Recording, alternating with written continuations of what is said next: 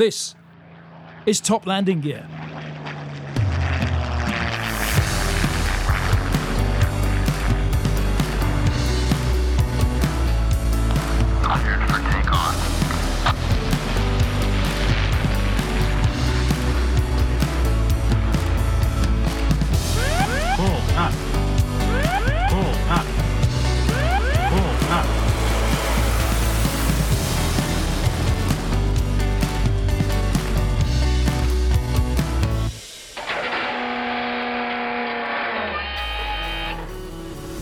Hello, and welcome to the second of our two stage full flaps interview with the legendary Martin Withers.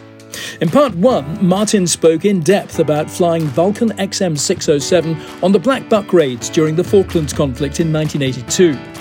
Well, Martin retired from the RAF as squadron leader in 1991 and joined the airlines. However, in 2007, one very unexpected and hugely welcome opportunity was to come his way that he could never have foreseen to be one of the display pilots on the last remaining airworthy Vulcan, XH 558. Operated by the Vulcan to the Sky Trust, it gave years of thrilling displays at air shows all over the UK, many of them flown by Martin. It was an immensely proud and enjoyable time for him to display this magnificent aircraft, which had come to define him.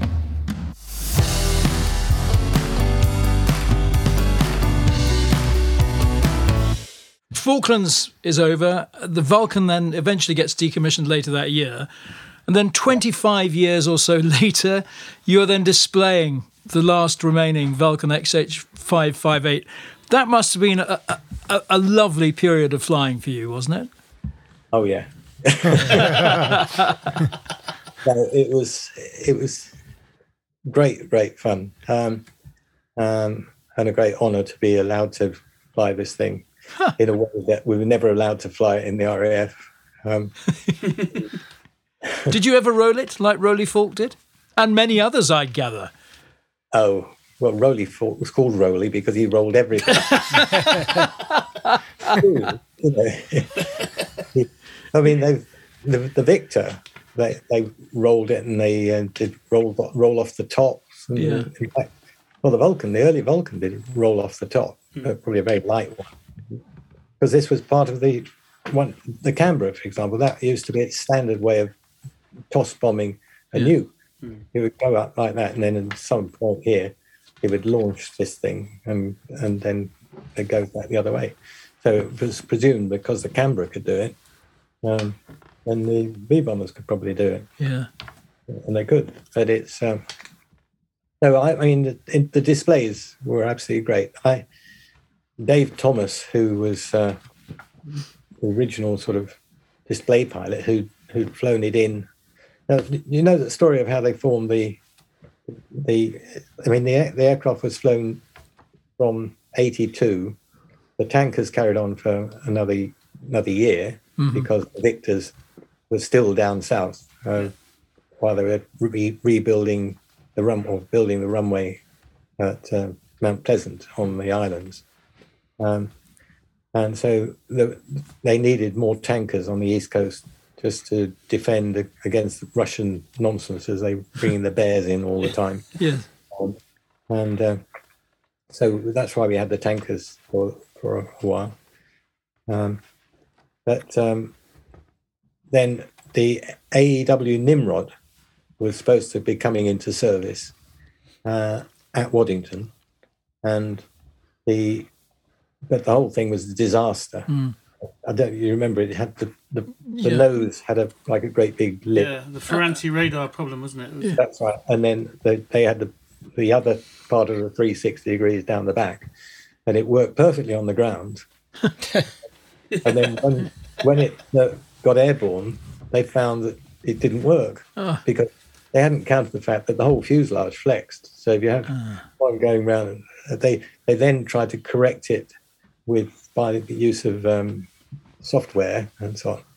But in those days, the, the, the size of a computer was the size of a fridge freezer. Uh, so it required more, it generated so much heat inside the aircraft. They had to put extra heat coolers in and things like this. And it ended up there wasn't room for the crew just about. So that's a, that's a slight exaggeration, maybe. But anyway, it, was considered to be a disaster. 'Cause, Uh, I I knew the test pilot uh, who'd been who did, was given the job of displaying it at Farnborough um, when it came out, and he was so disgusted with it that he he flew down the down the runway and then just went behind the crowd line and disappeared. really? Gosh. Poor old Nimrod. Yeah. that, that was scrapped. But what had happened at Waddington was that they'd um, they'd got the whole place geared up for that aircraft. They'd got the simulator built for it. They'd got all the jigs and the tooling and everything uh, for it. They were training people up, um, basically on the on the on the yeah, it wasn't Nimrod. Um, and uh, but anyway, it was then scrapped. Yeah. So they rather than send everybody away, they had to find. Um, well, they didn't want to uproot all the people in their houses and everything there. So, because they knew they would want them about two years later when the AWACS came in. Yeah. Um, so, but they had two Vulcans left behind just for the uh, trade training and uh, for the people to get practice, you know, for the engineers just to keep their hand in and people to get qualifications and one thing and another. And they were taking them out and taking them to bits, putting them together again. And some bright spark thought it was a good idea to actually fly them. And they, in those days, it was possible to, to do run this operation as making it as a display aircraft at almost zero cost. Mm. So they said, because the way, they, the way things were budgeted in those days, you didn't have cost centers and you didn't have all the rest of it. You know, if you wanted fuel, you just got fuel, and if somebody landed and they wanted fuel, you give them fuel. and, I- I don't think there were any bills being transferred. There may be from one place to another. Um, and then it they were done at no cost with wages because everyone was on you know full time work and they got volunteers to, to work at weekends and do all this. Um, and they got some sponsorship from Shell. Um, so, but that they sort of probably magnified far more than they, they got. They got some, and they had a little Shell Yeah. barrel in the bomb bay because they're not allowed to show your sponsors on the outside. right. But, but anyway, that came to an end when uh, in '92, I think, Yeah. um, when uh, it finally it, they did have to spend some money on thing, and also the accounting had changed and real, realized it was actually costing a lot of money to do. To do.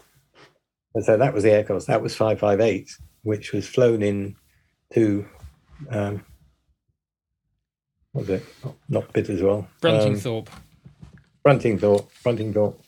Um, and uh, they did lots of runs in it and things. And then Vulcan to the Sky, well, Robert Pleming was behind it, gaining support from the original manufacturers, and then the CAA uh, to possibly get it airborne again.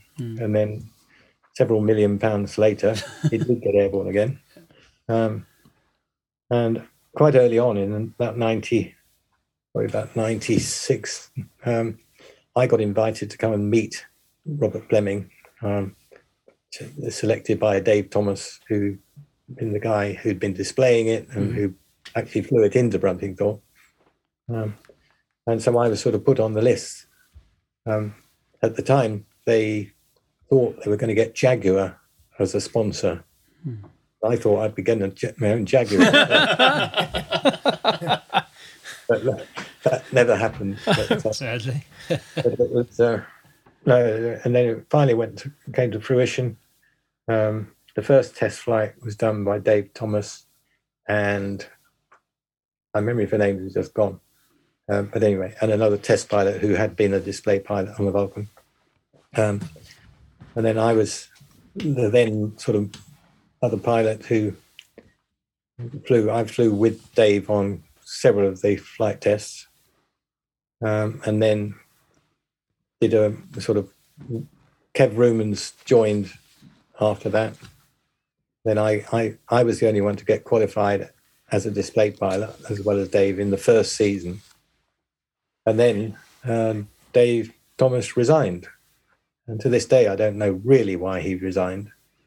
Um, but something, I think he did it more as a matter of principle, but, what what it meant. But I was quite pleased because I ended up as the only display pilot and therefore the chief pilot.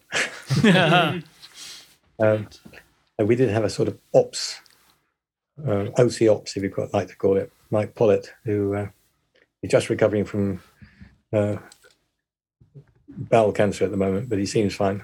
Um, he, uh, so I started off at the start of the 2008 season as the only qualified uh, display pilot. But again, a bit like being thrown in at the deep end with uh, with um, the airlines with me. I, I sort of, when I told you I went straight in as a captain, didn't really know how what was expected of an airline pilot. Uh, then uh, it was a bit the same with me with air displays because I I hardly even been to an air display and had got the rules. So I did get in trouble once or twice because uh, out in Belgium, um, I took off and then just turned over the crowd, at least to the end of the crowd, to position for my running. And I sort of, oh, well, I wasn't displaying, I was just flying but I, generally speaking, kept my nose clean with the CAA and everything. And then the, the after that, we built up the team, um, who by the end uh, were, were getting all the good flying because uh, I was uh, invited to fly to to uh, fly with the Red Arrows. Um, earlier, I went to Farnborough. That's right, um, and I went along to talk to the Reds, and they were just speaking to me as though I was, you know, really as good as one of them. should I say. And I, you are, worked, I, hadn't, I, I, had, I hadn't done any. I hadn't done any formation for about eighteen years. Since, since the victors. So it's the victors, exactly. That was with Victor, yeah. and uh, but anyway, fortunately, I was flying with Phil O'Dell Pod. I, I think everybody's heard of Pod. Yeah. Set the recent world record in a. He, he's uh, the uh, chief test pilot for Rolls Royce, and we got him on board because everybody wants him to fly their aeroplanes really because he's he's just such a natural. Um, and uh, he'd only done a few trips. I think it was about his fourth trip or something like that. And I was flying with him with the Reds, and uh, I was supposed to be doing the flying, and but we they were running late, and I'd done a we were doing a sort of cross track so we could see them coming, and then we could just join on where they were.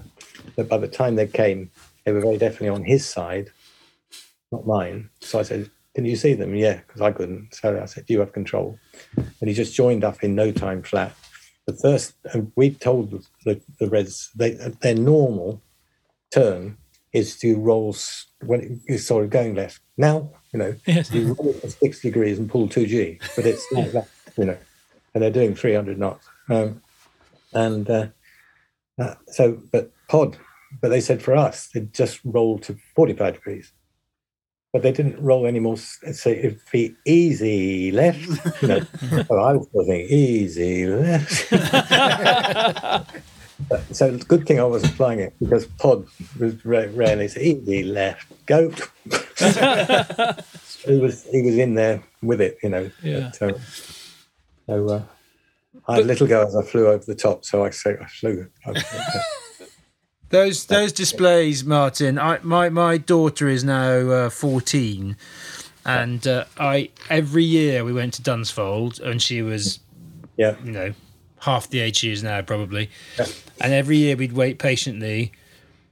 And quite often you wouldn't turn up because there was you gone um, uh, uh, tech. yeah, uh, on the way, or there's a fuel leak or something, and the crowd would cry, and my daughter would cry, and it would rain at Dunsfold because it always rained at Dunsfold. always It had bad weather at Dunsfold. Always bad weather.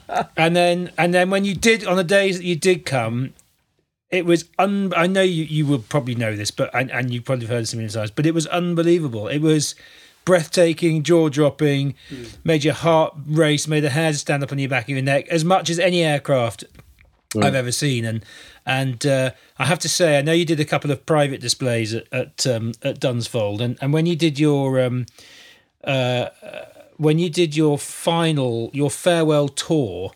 I actually managed to sneak on to the airfield by hook or by crook and, and a bit of jiggery pokery and watched you coming in. I've got it, I filmed it on my, I, I can't remember if you flew, I think you did fly that flight on your farewell tour, but I, I remember standing there and, uh, and you, you went, you did a few circuits around the airfield and there was nobody else there. It was just because no one knew you were coming, apart from there were quite a few people at the gate and I'd sneaked in.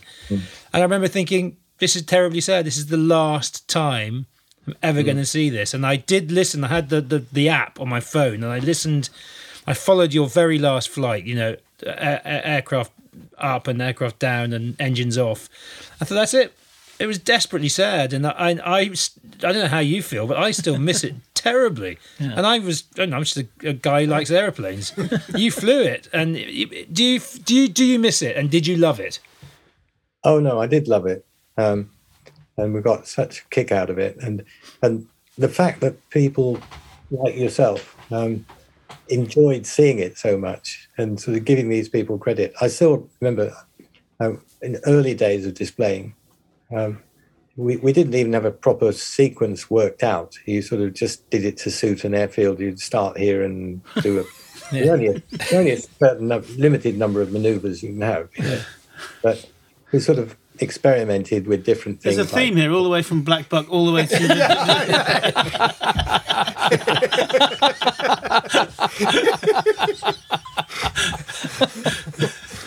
Martin Yeah. is smiling at the moment. For those who can't see, Yes. Barely. Well, you I haven't got any secrets anyway, you know. Well, Roland's told us all your secrets. So, yeah. Oh. Martin, we ought to let you go, but listen, thank you so much for telling us all about the history of Black Buck, for t- talking to us about the Vulcan, and thank you for all the joy you've given us, as Jez said, at the displays with the XH558. We have loved those. Yeah, well, that was really that was my pleasure, you know. Was so so lovely. What was very sad on the last flight was, um, if you saw the really last flight it, at, uh, The very short hop. yeah, Yeah. we, we we've got all the plans to have a, a big do to say farewell to it, and to invite people who would possibly be good for sponsoring us in the future. But, um, and we almost casually told the pol- local police and uh, fire service and everybody what were, our plans were. And it was just a sergeant who came along from the police on, on day one and took all this in. But it was all supposed to happen about only about three weeks later when this conversation went. And so we then got a call. We wanted another uh, meeting with, the, and it was a, a um, much more senior policeman who turned up on the sort of head of the um, fire service, local fire service, who basically said, "Right, okay, what you're doing is a public, you're a public event, and we're responsible for it.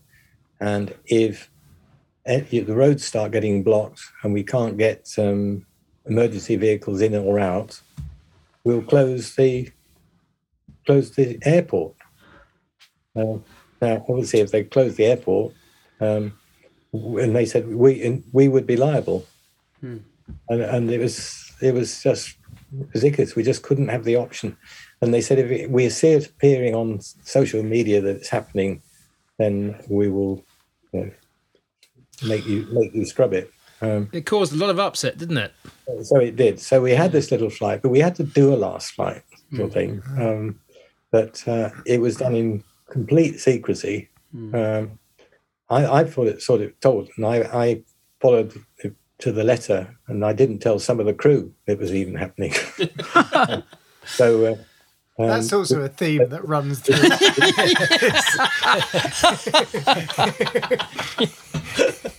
I wasn't very popular about that. but uh, but, uh, that- but I did bring my family, my wife and two children. Um, and we had this, uh, the day started badly because the weather was just awful. was this from? This is from um, Robin Hood. Was it uh, Dunkirk? Oh, Robin Hood, yeah. Yeah. But I mean, I was flying with Bill Ramsey and we had two AEOs down the back, um, just for the get a jolly. Um, because we only had the two, we let them both fly on that one. Uh, but neither of, none of us wanted to do it because it was it was not what we wanted to do.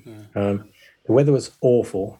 The uh, airport said, "Well, you've got to be f- get it done by one o'clock, otherwise that's too late," or something like that. Um, and so one o'clock came, and we thought, "Well, that's it. Okay, let's go." And then they said, "Oh no, no, no, no! You, we can give you till three o'clock." or something like that. And the weather was just clearing up right around three o'clock. Um, um, the cloud was quite a lot of cloud around, quite low cloud. But uh, we thought, well, if we can go, we've got to do it. But really, we couldn't have cared less Yeah. about doing that Very last sad night. end to But because it was, uh, we'd rather say we've, you know, we've had it and it's been good. Um, but uh, Bill Ramsey and I sh- shared the the flying. He did the takeoff, I did the landing, and then the bit in the middle we just did. Uh, I did, he did the takeoff, and I took it. Sorry, I took it down and, and brought it down to to pretend to land. I remember. Yeah. And and then I actually went round at the last minute, so everybody was going with tears in their eyes, thinking it was a landing. when we went round again, um, some lovely bits of photography taken from it because we're skimming through bits of cloud and getting lots of stuff off the wings. And, and, um, and then Bill came round and did a, a touch and go. Again, sort of brought it right down onto its wheels and then put the power on and went off again. um, and then I took it round for the final, final landing. Um, but uh, no, that was very, very sad. But then the, afterwards, the photographers said to us, "Well, you going to do this? Going to do this?" Um, and so we, the, the others all did put their hands up like this with a big grin on their face. I don't know if it's because I was deaf or lazy or what, but I didn't do that. And I was very ple- pleased I didn't do that because it looked as though everyone was rejoicing Yeah. the last flight. Yeah. Um, but as it happened, we'd enjoyed the flight. Yeah. Um, and uh, sadly, that was it. And it's all been a bit of a sad tale since then, hasn't it, for the poor old Oh. girl? Uh, yeah. It's. Uh, I mean, I was there on Monday, Yeah. last Monday, uh, doing some recording for the BBC. But people still love it. People are still interested in it. I, my name is under the under the wing or in the bomb. you know, my wife paid for my name to go there. I've never been to see her, so I want to go up there and see her and give her a pat on the nose or on the wheel, and if we can get anywhere It near still, it. it still looks lovely. Yeah. Um, Martin, I think we're there. Thank you so much. I know. Well, it's nice to meet you all. Oh, it's super to meet Thank you, Thank Martin. so much, Uh, it's a real, real honour to, to talk to you. I've read about you for so long and, and, and heard your name um, at so many displays that it genuinely it's a real, real pleasure. My like Roy said, my kids who I've been because I've been banging on about the Vulcan um, since they were, you know, can remember. Um, it- I abs- my absolutely all time aircraft. To talk to you today has been a real pleasure. So thank you so much. Right. I'd just like to finish by saying that um, I like to stress that what we did with that one bomb on the runway was really quite considerable. That not only did it um, not become a forward operating base, uh, the morale effect it had on the islanders and Yeah. the poor little conscripts who didn't want to be there in the first place, who were dug in on the island, um, must have been really great. And then the fact that the it, the Mirage mirages weren't used. Yeah. Um, uh, that could have made a great big difference. Yeah. And so people said, "Are you proud of what you've done?" Well, I'm certainly say proud of being part of what was done. It was a real team effort, but it was uh, it, we you know we did achieve quite a lot by that. And then poor old one bomb Beetham. Uh, he, he's uh, he was just so angry at the way the way he was treated and the RAF were treated afterwards. That's it. Have you been to the Falklands ever? Have you visited or Argentina? but luckily I have. I, Yeah. uh, I before I left the RAF, I rang around and got a scrounged a ride from um, a friend of mine who happened to be OC 101 Squadron. That's handy. So I got a TriStar down there. I got VIP treatment when I got to um, ascension, uh, and then definite VIP treatment when I got to um, to Mount Pleasant. Yeah. There was a Land Rover waiting to take me down to see Tumbledown and all the rest of it, Wow. And uh, see my holes. You saw your Well, holes. the did you? crater's still there, were they? Still there, yeah, They're like duck ponds. That must have been a very strange experience. Uh, and then I was the next day I was given a, a trip in a Chinook, which actually took me everywhere. That must you have been know. the high point of your life, being in a Chinook. Sorry, I, I have a helicopter thing going on. I will tell you something. It, it's one of the most dangerous things I've done. Yeah. James James flew Pumas, I- Martin. I- He's got a thing about Chinooks. I got myself. I I was kneeling beside the little door on the right hand side, Mm-hmm. uh, and I went all over there, and I was le- taking photographs. And it's only when I landed back, I realised everybody else was strapped in. I, I hadn't, I hadn't thought to take it. So anything gone wrong, or they, you know, I would have been straight over that. It's only about that high there. Uh, oh, the irony! If you'd, if you'd been killed falling out of an RAF Chinook, in the Falklands. Onto In the Port Stanley Airfield. Oh, God. thank God you weren't. Uh, thank you so much. Ross. Yes. Absolutely brilliant. I hope we can do this again sometime, because I'm sure you've got a lot more to tell us. And um, Well, it's that was been a a real far more enjoyable experience than sitting in front of a camera. Just uh, Quite right. Well, we'd, we'd, we'd love to meet and maybe come and shake your hand one day if we're ever up your way, or, Yeah. or maybe at uh, standing under the say under the nose of five five eight It would be amazing. yeah. Thank Lovely, you so Martin. much. You're a legend. Thank you, sir. Thank you so, so much.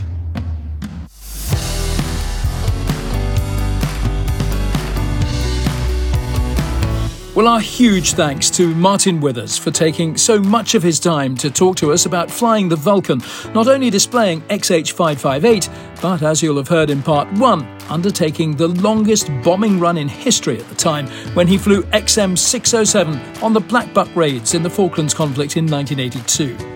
We do hope you've enjoyed listening, and remember you can hear all our podcasts by visiting our website toplandinggear.com or wherever you normally get your podcasts from. Please do join us again soon. Bye for now.